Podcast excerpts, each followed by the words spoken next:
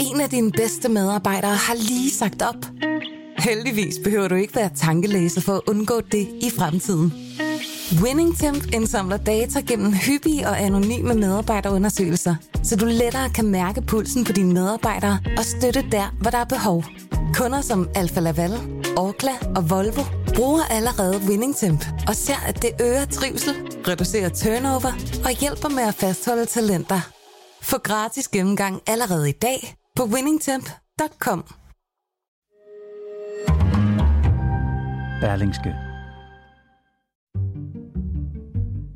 Siden november er jeg steget på det ene tog efter det andet og rejst på tværs af kontinentet for at blive klogere på, hvorfor krigen i Ukraine ændrede mit syn på Europa.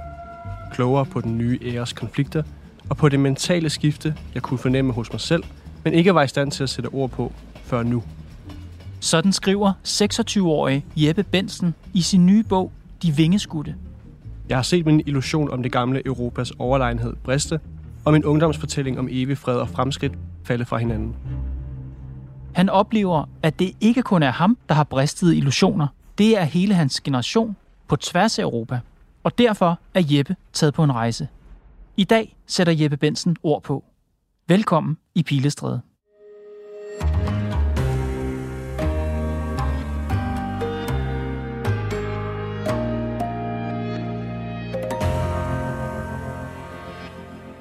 Jeppe, hvem taler og skriver du på vegne af i den her bog? I udgangspunktet så øh, forsøgte jeg at besvare min øh, egen tvivl, sådan helt øh, egoistisk, fordi jeg selv var øh, dybt fortvivlet efter Ukrainekrigens første måneder. Men undervejs så forsøger jeg jo at tale på vegne af så repræsentativt et udsnit af min generation af europæere, som jeg kunne finde, og repræsentativt i ideologisk forstand. Det er det, jeg er gået efter. For din generation, som er vokset op efter murens fald, som ikke har oplevet, hvad skal man sige, store politiske kriser i Europa i, mm. i jeres barndom, hvad er din første rent om sådan en, hvad skal man sige, politisk skældsættende begivenhed for dig? Øh, Mohammed-krisen. Jeg tror, den er øh, interessant som pejlemærke for det her, fordi den ligesom foregår langt væk. Det handler om nogle øh, universelle værdier, som vi gik og sagde, at øh, vestlige europæiske værdier var, som vi øh, ikke accepterede, at, at nogen ligesom var uenige i. De der sådan store ideologiske slag har der jo selvfølgelig været i min levetid, men de er blevet udkæmpet andet sted. De har været i Irak, det har været i Afghanistan, det har været i Mellemøsten, og det har været USA, der har, der har ført an. Så Europa har ligesom øh, været placeret i skyggen af det her Amerika. Og min oplevelse har været, at vi har talt om det, som om det har været en ny normal. Ikke? Det er det, man mm. taler om efter murens fald. Historien var afsluttet, vi har fundet ud af, hvordan det fungerede øh, bedst. Så Europa har bare været altså, kedeligt og byråkratisk og kortlagt, var det, jeg troede. Og hvad skete der så?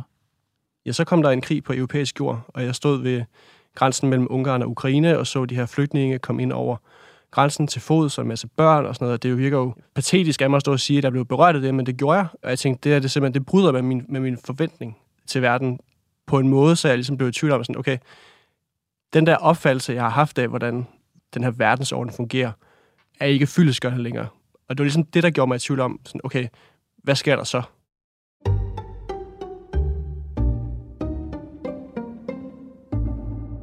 Du skriver på en af bogens første sider, jeg har set min illusion om det gamle Europas overlegenhed briste. Hvad er det for en idé om Europa, som du ikke længere tror på? Jamen, det er øh, ideen om, at de europæiske værdier er universelle, og at det er noget, der er efterstræbelsesværdigt for alle andre. Men Jeppe, har du personligt haft det sådan? Altså inden den her Ukraine-krig, mm. havde du det sådan, at de europæiske værdier for dig var universelle? Fordi du siger jo, det er noget, der er bristet hos dig. Havde du det sådan inden krigen? Ja, det havde jeg til en vis grad. Øh, jeg befandt mig i, i Rom nogle få måneder, inden øh, krigen begyndte. Øh, det kunne jeg selvfølgelig ikke vide på det tidspunkt, men der var altså sådan en stor, meget sådan øh, gammel europæisk weekendkonference af en art med masser af swung og kampagne og glamour, ikke? hvor at, øh, en anden af, af bogens hovedpersoner, Simon Strauss, også var med. Han ledte ligesom weekenden. Han har sådan et tænketanksprojekt, der hedder Arbejde Europa. Der var vi øh, altså 70 mennesker fra 22 forskellige lande, ikke? som rendte rundt i Rom og spiste pindemad og gik i loafers og, og havde det lækkert i sådan en øh, sådan en gammel romersk have. Hele weekenden var bygget op ud fra den præmis, der sker for lidt i vores samtid. Det er simpelthen for kedeligt. Det har Simon Strauss skrevet flere romaner om, at han ligesom bygget den her tænketank ud fra den præmis, og det var det, vi var samlet om. Øh, og jeg var der for at skrive om det, og jeg gik rundt og tænkte sådan, gud, hvor er altså, hvor er det sjovt ligesom at gå rundt her og så længes efter konflikt og alvor, ikke? Og weekenden handlede om at tale om Europas fremtid, og det mm. kunne de kun, de kunne kun finde nogle brydningspunkter ved at øh, skille til fortiden. Det lyder meget øh, privilegeret. Helt vildt. At rende rundt i en romersk have i Lofos og drikke Campari, ja. selv før Ukrainekrigen, og gå rundt og kede sig, for der sker jo ikke noget. Der er jo ingen konflikter. Jeppe, det er jo naivt. Der var masser af konflikt, der var masser af krise, der var masser af problemer i mm. Europa og i hele verden. Verden har jo stået i brand i lang tid, vil nogen mene. Ja. Hvordan kunne sådan en lille flok, jeg får lyst til at sige privilegeret europæer, rende rundt ned i Rom og skåle i Campari og blive enige om, at vi keder os, for der er jo ikke noget at gå op i? De kunne gøre det der, fordi at de ikke så de unge i Estland og øh, Litauen og Rumænien og Bosnien. De så ikke deres skæbne eller deres vilkår som en del af deres egen tilværelse. Mm. Altså det var ligesom, det kunne man godt tillade sig, fordi at man ligesom troede på den her verdensorden, og sådan, om det er et spørgsmål om tid, så kommer de op på de her vestlige øh, normer eller standarder, eller hvad man skal sige. Det var også noget det, jeg ligesom noterede mig den weekend, sådan, okay, de har faktisk meget bevidst valgt ikke at invitere folk fra Ungarn og fra Polen, som deler de respektive landes regeringers syn på verden. Mm-hmm. Det var i 2021, ikke? Det var den periode, hvor vi talte meget om sådan universelle værdier, fordi der var demonstrationer mod øh, LGBT-rettigheder og abortrettigheder i, i Polen og Ungarn især. Ikke? Det var ligesom the bad guys dengang, øh, og måske stadig. Men de var ikke inviteret, de var ikke med i klubben. Og det slog mig ligesom sådan, måske er det derfor, vi kan tillade os at gå rundt sådan her, ikke? fordi vi ikke har taget det beskidte, så at sige, med fra kontinentet. Uanset hvad, så den her gruppe af unge, lidt elitære mennesker i ja. haven i Rom, fik jo, hvad de bad om. De savnede konflikt. Der sker jo ikke noget. Men det kom der så til. Præcis. Og den Ukraine-krig, siger du, har fået din illusion om det her gamle Europas overlegenhed til at briste. Hvad er det så fået dig til at gøre? Det har fået mig til at sætte mig ned i øh, overført betydning og tænke, okay, jeg ved ikke en skid om, hvad det vil sige at være europæer. Nu er jeg nødt til at, ligesom at rejse ud og undersøge det her. Og så tænker jeg helt konkret, okay, altså hvis jeg ligesom skal, skal tegne det her portræt på en, en troværdig måde, og ikke bare opsøge de samme mennesker i Rom, eller nogle elitære mennesker på samme måde, eller nogle, der minder om mig, så er jeg nødt til at købe et øh, ubegrænset interrail-kort. Det har jeg ikke prøvet før. Jeg synes, det var lidt en sådan 70 ting at gøre, ikke? men altså, nu gav det pludselig mening, fordi der var noget, jeg skulle finde, og ikke bare ud og bekræfte mit syn på verden. Og så rejste jeg ud i nogle måneder, og jeg lavede faktisk ikke nogen aftaler med folk på forhånd. Jeg prøvede ligesom at, at stable sådan en, en stafet på benene, og det gjorde jeg ved, at jeg ligesom rejste ud, skulle til Rom først, ikke? tilbage til gerningsstedet. Samme hotel faktisk, som jeg, som jeg havde været på der et år for inden. En Campari-festen? Ja. ja. Jeg har den her tomme notesbog. Jeg skal ud og snakke med nogle mennesker. Jeg skal finde ud af, hvad der skal ske. Jeg har nogle måneder. Ikke? Det var en begrænsning, jeg lavede for mig selv, for ligesom at forsøge at holde det ægte. Jeppe, vi kan ikke nå at tale om alle dem, du har mødt på dine rejser, men lad os tale om nogle af de unge, som du interviewer, mm. for at blive klogere på det her med, hvad din generation har gang i. Den første, vi møder, er i Wien. Prøv at fortælle. Der var lige ankommet med toget til Wien klokken 7 om morgenen en, en novemberdag, og tænkte, okay, Café Central, ikke? den der store institution, hvor at, uh, Stefan Zweig og Thomas Mann og Rilke har hængt ud inde midt i byen. Det er jo lidt en turistfælde, men hvis nu man kommer klokken 8, når de åbner, så kunne det jo godt være, at man kunne ligesom komme ind og se noget af det sådan ægte gamle vin. Og Finde noget autentisk. Ja, ja. Men så tog jeg den og havde altså en Tivoli-tur fra helvede. Altså, og faldt i snak med en, en matematiklærer fra Tyrkiet, som forsøgte at blive influencer, og så tog billeder af mig, der havde samtaler med andre. Og det blev meta-agtigt på en måde, så jeg selv blev så altså, forvirret rundt også, ikke? Og så tog jeg over på en anden café, der hedder Café Spærl, som ligger rundt om hjørnet, og spiste en snitsel og tænkte, okay, altså det her gamle Europa, det er sådan, nu, nu lægger jeg det i graven, ikke? Og det er faktisk der, hvor jeg sådan set slår mig selv ihjel i litterær forstand i, i bogen, ikke? Tænker, det her, det, det dur ikke længere. Hvad er det, der ikke dur? Prøv lige at forklare det det er netop den her illusion om, at det her gamle europæiske, øh, romantiske forestilling om sådan, du ved, de gamle kaffesalonger og det her Jürgen Habermas øh, Europa, ikke? det har ikke noget at byde på længere. Det er til for turisterne. Og det synes jeg var interessant, det var jeg meget optaget af i den periode, fordi altså, Macron havde lige øh, stået på et pressemøde og argumenteret for, at Frankrig skulle genindustrialiseres, og der skulle gives statsstøtte til nogle nye batterifabrikker til elbiler. Og så var der en, en direktør fra en stor bilproducent, som sagde, ja, vi skulle nødt til ligesom at, at investere i det her fra, fra statslig hold, ellers så har vi ikke noget at øh, leve af om 10 år andet end at sælge kaffe til kinesiske og amerikanske turister. Mm-hmm. Så det, jeg ligesom oplevede i litteraturen, oplevede jeg også fra øh, regeringskontorene, ikke? Og tænkte, det er noget interessant i. Og det gjorde bare, at jeg sad der i Wien og tænkte, okay, altså, jeg skal også gøre et eller andet. Jeg kan ikke blive ved med at sidde på de her caféer og tro, der kommer noget nyt ud af det. Og så skrev jeg til Rika. Hvem er Rika? Rika Kinka Pap er en, øh, en chefredaktør fra det digitale magasin, der hedder Eurosign, som er sådan et øh, pan-europæisk magasin, som faktisk også har flere sådan magasiner under sig. Og det leder hun. Hun er i midten af 30'erne. Hun er faktisk fra en provins i Ungarn, hvor hun er vokset op, men pendler fra Budapest til Wien, hvor deres kontor ligger. Og Reka Kenga Pap ligner en øh, næstformand fra et elevråd, der godt ved, hun burde stige i graderne. Meget øh, bestemt ambitiøs kvinde. Klædt helt i sort, ikke? Reka Kinga Pap har foreslået at mødes på Café Pierre, på et hjørne skråt over for den mådeholden dekorerede cocktailbar Future Guard på den ene side, og Teddy's American Diner på den anden. To mænd i mørke jakkesæt uden slips holder et formiddagsmøde. Ellers er caféen tom. Hvor placerer hun sig sådan politisk? Hun er meget venstreorienteret. Hun er, øh, hun er liberal, men på en meget venstreorienteret måde. Hun vil nok være SF'er. Hvad spurgte du hende om? Jeg spurgte hende, hvor hun var, da Ukrainekrigen begyndte, og så sagde hun, det kan jeg slet ikke huske, det var i 2014. Øh, og så var tonen ligesom lagt, ikke? og så mm-hmm. gjorde hun meget ud af at sige, det var, det var på tide, at du, altså underforstået vesteuropæerne, begynder at se vores vej og forstå alvoren, men vi har ikke rigtig brug for jer længere. Og så sagde hun faktisk til min egen sådan, overraskelse, at hun er faktisk vokset op i den samme tro som mig. Fordi da hun voksede op i Ungarn i, i 90'erne og 0'erne, sagde hun, det hele handlede om at komme væk derfra. Altså, det handlede om at lære engelsk, det handlede om at kigge mod vest, det var noget med at høre Pet Shop Boys og, og Go Westing, så man kunne komme væk, så man kunne komme videre. Så den her øh, fortrængning af vilkårene og de gamle sådan, etniske og ideologiske konflikter, som jo stadigvæk var at finde øh, i Østeuropa, også efter murens fald, selvom vi glemte det lidt herover, dem lærte hun også at, fortrænge. Og det var først, da hun blev ældre og voksen, at hun tænkte, det her, det går jo ikke. Det er jo faktisk forklaring på, hvorfor at Viktor Orbán i Ungarn har så stor succes, fordi han har set de her. Han rejser rundt i provinsen, han taler med folk, han kan ligesom mærke de her spændinger, at det er ikke alle, der abonnerer på den her fortælling, som jo er, som du siger, meget elitær og meget vestlig orienteret. Mm. Og hun øh, kunne jo ikke være mere uenig med Viktor Orbán rent politisk, men hun beundrer ham for at have set det her. Hun siger, det der, det er den største fejl fra mit perspektiv, at mine åndsfælder, mine liberale helte, ikke har gjort det der. Det burde have været vores sag. Hvad kunne du tage med videre fra Rika? For Rika tog jeg to ting med primært. Det ene var, at hun ligesom delte mit udgangspunkt. Det synes jeg var interessant, for det bekræftede mig dels i, sådan, okay, det er ikke bare mig, der har tullet rundt og lavet mig rive med af de her øh, forkælede år, kan vi kalde dem lidt apolitiske år, efter murens fald i starten af nullerne. Øh, men også, at det ligesom var gået op for hende øh, tidligere, hun ligesom var længere i processen. Har Reka et bud på, hvad det vil sige at være europæer? Eller er hun så meget i Ungarn, at, at hun ikke ser det europæiske perspektiv? Nej, altså Reka øh, personligt øh, er, er meget sådan konsekvent. Hun synes faktisk, at man burde smide Ungarn ud af, af EU eksempelvis. Altså sit eget land?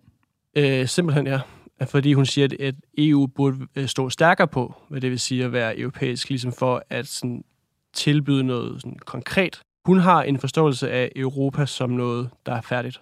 Grunden til, at hun ikke synes, at det fællesskab findes længere, ja. er det fordi, vi ikke er ideologiske nok? Altså fordi vi ikke står nok på principperne? Ja, altså hun synes simpelthen, det er blevet for gråt og for kedeligt. Hun savner en forståelse af de vilkår, der faktisk stadigvæk eksisterer i Østeuropa, og som ifølge hende har været negligeret og ignoreret fra vesteuropæisk hold. Altså den her idé om, at mange østeuropæiske lande nødvendigvis stræber efter at ligne os i Vesten, er fejlagtig.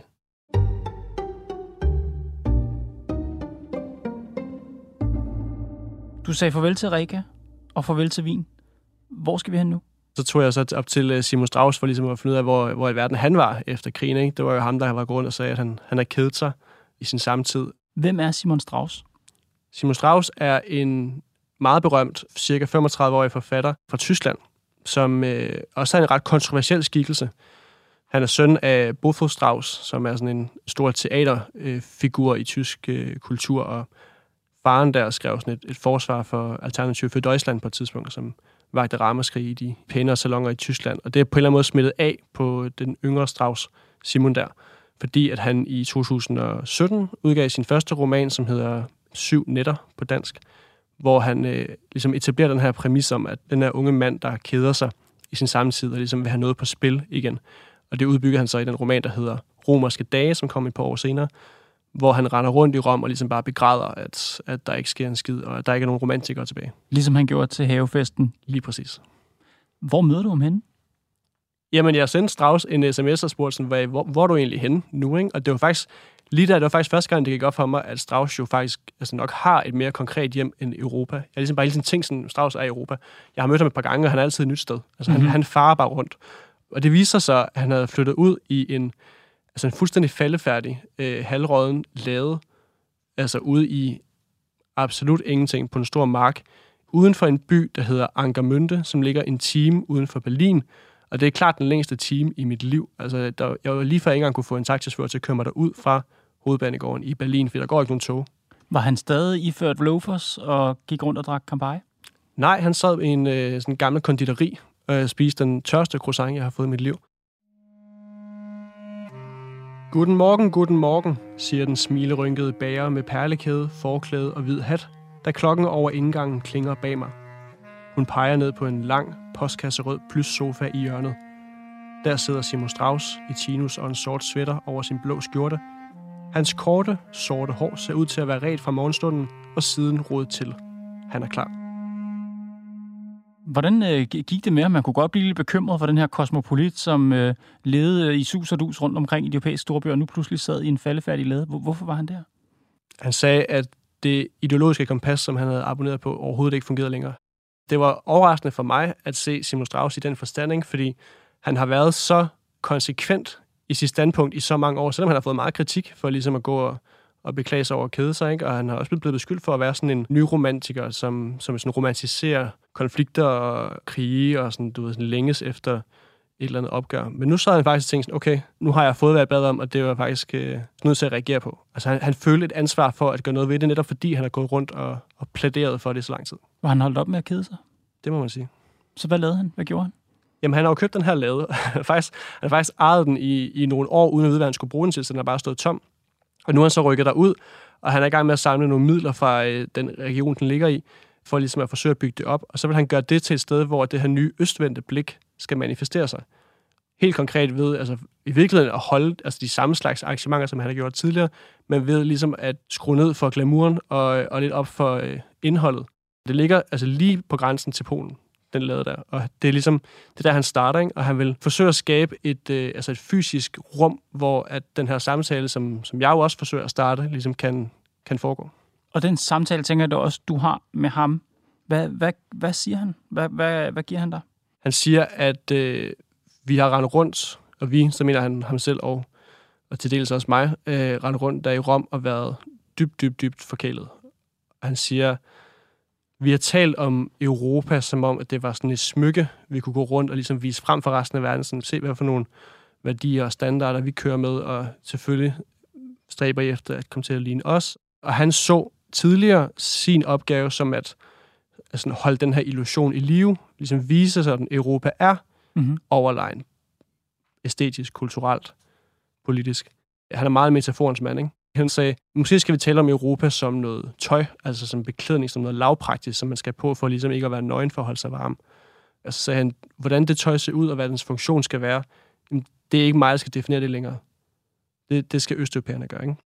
Helt konkret, så havde Strauss faktisk altså, nogle uger inden vi mødtes, været op og skændes med øh, før omtalte Jürgen Habermas den her øh, aldrende øh, sociolog fra Tyskland, måske den største sådan, kulturpersonlighed i Tyskland, som har plæderet for, at vi burde indlede nogle fredsforhandlinger med Putin for ligesom at ende den her krig, og Ukraine ligesom må give et eller andet mm-hmm. øh, i bytte for det.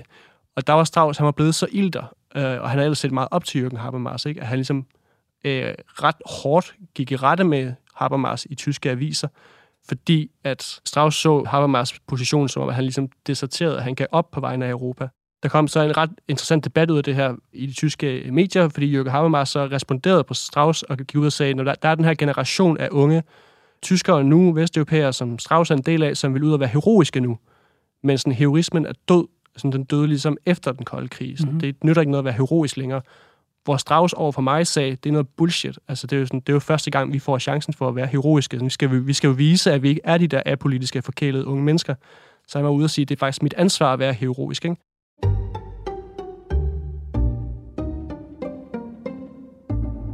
Så Simon Strauss er begyndt at lytte til østeuropæerne. Det er du måske også. Tog du andet med dig fra laden i Berlin, end at, man, at vi skal lytte til østeuropæerne? Han gav mig i hvert fald noget at tænke over i forhold til, hvad jeg synes om sådan hele globaliseringstanken. i alle årene har han skældnet mellem kultur og økonomi. Det, sidste interesserer ham ikke. Altså, han går ikke op i økonomi eller, eller handelspolitik eller noget som helst. Han går op i Europa som et kulturelt projekt. Men nu kørte vi rundt der i Ankermünde ude på landet, ikke?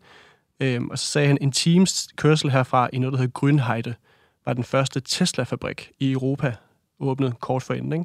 Elon Musks første Tesla-fabrik i Europa. På den her Tesla-fabrik, der øh, var øh, det lokale jobcenter i den her region ude at sige, mm-hmm. at de aldrig havde rekrutteret så mange på en gang siden den tyske genforening. Mm.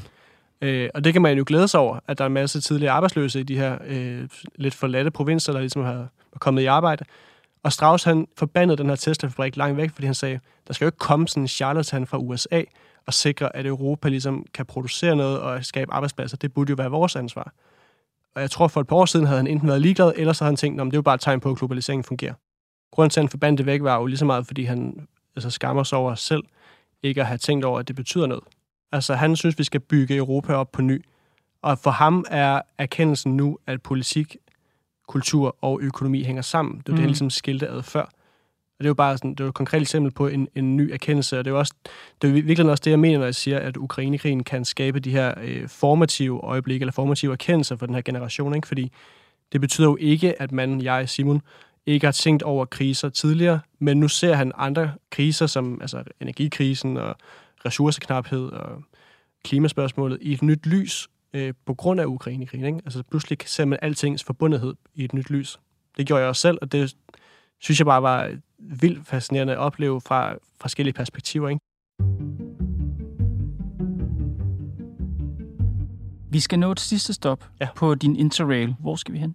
Ja, jamen så senere steg jeg på et øh, nattog op på øh, Hamburg Altona banegården. Der er kommet en direkte afgang til Stockholm. Og der stod jeg i Stockholm, fordi jeg øh, kort forinden endelig efter mange forsøg havde fået fat på den her unge kvinde, der hedder Amanda Broberg. Og hvem er hun? Hun var 23 år gammel, hun må være 24 nu, og hun øh, skriver for øh, det blad, der hedder Liberal Debat i Sverige, og så har hun været medlem af Moderaterne i mange år, og så er hun øh, også forfatter til en bog om Sverigedemokraternes indflydelse i, øh, i Skåne-regionen især. Og så øh, fandt jeg hende især interessant, da jeg opdagede hende nogle dage forinden, fordi at hun øh, er datter af to tidligere politikere fra Moderaterne i Sverige, som begge to kørte ned til Berlin i 89 og ligesom tog et stykke af, af muren hjem og hængte det op i glas og ramme i et sommerhus. Amanda Broberg havde skrevet nogle, nogle klummer, altså lang tid inden krigen, der ligesom handlede om, om den her øh, fest, hun var gået glip af. Og hun sagde, ligesom Strauss, gik hun også rundt og kedede sig. Gennem svingdøren ankommer Amanda Broberg i mørk pels og markant læbestift. Finder et bord bag os i lokalet og beder om sort filterkaffe. Hun har ikke brug for mere. Ja, det er jo lidt en kliché, men ikke mindre sand af den grund. Svenskere har haft langt svære ved at forstå krigens alvor, koldkrigsproblemer og den slags, indleder hun. Det krævede en ny invasion, før vi fattede det. Hvordan oplevede hun så, da Ukrainekrigen kom? Jamen, hun er i gang med et større forældreopgør, øh, som jeg synes var ret fascinerende. Ikke? Fordi nogle af de andre, vi har talt om, de, de retter ligesom ind mod sig selv eller mod nogle politikere. For hende var det meget sådan et spørgsmål om generationer. Hvad er det, hun synes, hendes forældre har misforstået? Eller har gjort forkert? Hun nævnte som eksempel, at hun spurgte sin far på et tidspunkt, hvor han havde talt meget varmt om de der dage i 89, og sagde hun, hvad var det så egentlig i vand? Altså, hvad brugte de det til? Og så jokede han med, at de fik brudt øh, tv-monopolet i Sverige. Ikke?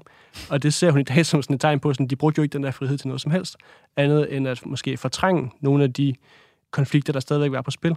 Så Amanda Brobergs øh, opgør handler om øh, at ligesom, fjerne det der lag af disnificering, som hun ser af Europa og af perioden efter murens fald.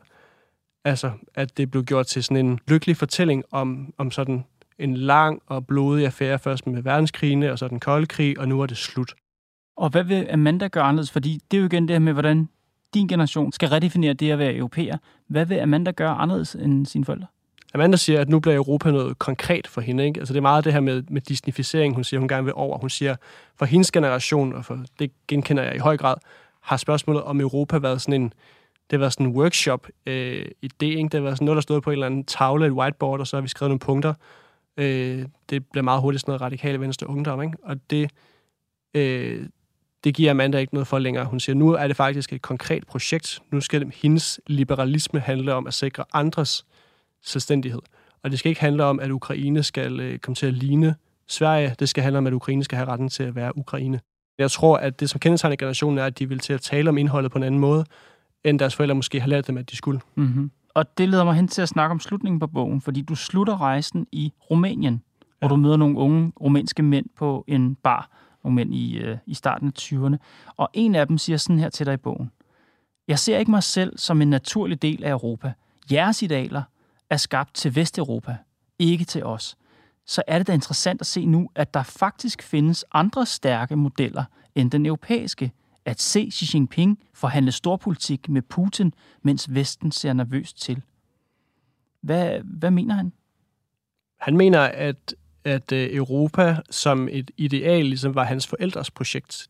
De kom ligesom ud af kommunismen og blev liberaliseret og lærte, at sådan, Europa var det, der var værd at spejde efter. Han er til gengæld vokset op med de her briste illusioner, som jeg nævnte før, altså at Vesteuropa glemte, ifølge ham, at kigge mod Rumænien. Ikke? Men jeg synes, at øh, ham rumænernes pointe bekræfter mig i, at vi har travlt. Og i virkeligheden synes jeg også, at øh, altså mit succeskriterium med den her bog, det er, at det starter en diskussion, at det viderefører en samtale, jeg selv har savnet mere, end at det giver et, et fyldesgørende sådan, konklusion på, hvordan det skal se ud. Vi har travlt, siger du. Ja. Men det er, jo, det er jo her, det bliver øh, interessant faktisk. Du siger, at mm. vi skal bygge det her op fra bunden. Mm. Men jeg er bare nysgerrig på, hvordan pokker vi skal bygge det op med ham, rumæneren her, der sidder og, og taler Xi Jinping og Putin op. Mm. Hvordan skal vi rumme det med det, vi tænker om Xi Jinping og Putin her i Danmark? Hvordan skal vi bygge noget fælles op om det? Det er der, jeg er glad for, at jeg ikke er politiker. Ikke? Men for mig, for mig personligt er det, er det et spørgsmål om at orientere mig øh, mere de steder. Ikke? Altså, hvornår du mm. sidst rejste rundt i Rumænien? Ikke? Jeg har aldrig været i Rumænien. Nej. Jeg Nej. kan fortælle dig, at mit dankort blev spærret, da jeg forsøgte at komme ud derfra. Øh, og det var ikke min bank, der gjorde det. Det var simpelthen øh, Nets, ud fra det rationale, at der er ikke nogen, der befinder sig i Rumænien i en måned frivilligt. Altså, de antog simpelthen bare, at min kort blev stjålet. Ikke? Øh, det så jeg på en eller anden måde som et, altså et tegn på, mm-hmm. sådan, mhm. okay, vi har sgu nok negligeret de her områder lidt, ikke? Jeppe, din interrail-rejse er slut, men du er ikke vendt hjem til Danmark. Hvad, hvad er der sket? Jeg flyttede til Budapest. Det gik op for mig, at øh, hvis man skal videreføre den her samtale, og det er jo så mit personlige øh, bidrag til det, ikke? at ligesom orientere mig i de steder, hvor de her konflikter er mest spændstige. Og hvis de er det i stedet, så er det der om noget i Viktor Orbáns øh, rige, var jeg lige ved at sige, ikke? hvor Ungarn i øjeblikket også er ved at altså, definere sig selv. Ikke? Jeg talte også med en, en ung ungar undervejs, som nu lidt er blevet min, øh, min kammerat i Budapest, ikke? som siger, sådan, at han definerer sig som, som ungar, men også som europæer, og altså, for første gang i hans 24 år lange liv, at de to ting ikke nødvendigvis forenlige. Så han er ved at finde sig selv, og Ungarn er ved at finde sig selv, og Europa er ved at finde sig selv. Og jeg prøver egentlig bare at følge med. Er du optimist eller pessimist på alle de her unge vingeskudte europæers vegne? Kan de finde fælles fodslag i, hvad det vil sige at være et Europa? Ja, men jeg tror ikke nødvendigvis, det betyder at finde konsensus længere. Det tror jeg, vi skal bevæge os væk fra. Jeg tror, det er et spørgsmål om at acceptere spændviden og prøve at være i det øh, kaos, som også ham Simon Strauss nævner, ikke? at værdikompasset, der er, sådan, er blevet, blevet ophævet. Jeg tror, ideen om at øh, have sådan et billede af, hvad Europa er, tror jeg faktisk er en af de fejl, vi har begået. Jeg tror, man skal vende sig til, at det ikke kan gøres op i en formel på samme måde, men at der er nogle uenigheder og nogle sådan grundlæggende skred, som man er bare nødt til at, at forstå. Og så kan det godt være, at man skal acceptere dem, men ikke nødvendigvis adoptere dem. Ikke? Der er jo forskel på de to ting. Det er i hvert fald en lære, jeg selv har taget med derfra, og jeg tror, en stor fejl, øh, mange har begået, øh, inklusiv den der generation 89, som jeg skal lidt ud i bogen, ikke? dem der blev voksne under, øh, under murens fald. Mm-hmm. Det der lykke, Mig. Det var dig, ikke? Mm. Lykke fri til Europa. Jeg tror, at den, den øh, opfattelse, tror jeg simpelthen bare, vi, den må vi lægge i graven, og nu må vi spejle mod øst og ligesom forstå det som et, et konkret projekt, der måske ikke skal sammenfattes i sådan en disnificeret eufori. Jeppe Bensen, tillykke med bogen. Tak. Og tak, fordi du kom i Pilstræde. Og god tur hjem til Budapest. Tak skal du have. Det var Pilestræde for i dag. Podcasten er lavet af Thomas Arndt, Mads Klint, Bo Lange, Karoline Nord og mig, Kåre Svejstrup. Vi er tilbage i morgen. En af dine bedste medarbejdere har lige sagt op. Heldigvis behøver du ikke være tankelæser for at undgå det i fremtiden. WinningTemp indsamler data gennem hyppige og anonyme medarbejderundersøgelser, så du lettere kan mærke pulsen på dine medarbejdere og støtte der, hvor der er behov. Kunder som Alfa Laval, Orkla og Volvo bruger allerede WinningTemp og ser, at det øger trivsel, reducerer turnover og hjælper med at fastholde talenter. Få gratis gennemgang allerede i dag på winningtemp.com.